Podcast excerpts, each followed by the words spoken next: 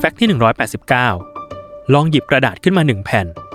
แล้วเขียนประโยคภาษาอังกฤษอะไรก็ได้ลงไปสัก 2-3 ประโยค จะเห็นว่า โอกาสที่จะพบตัวอักษร e นั้นมีมากที่สุด เพราะตัวอักษร e ถือเป็นเสียงสระที่ใช้สร้างคำศัพท์ภาษาอังกฤษได้อย่างหลากหลายที่สุด และหากเปิดพจนานุกรมคำศัพท์ของออกซฟอร์ดดู ก็จะยิ่งพบว่าตัวอักษร e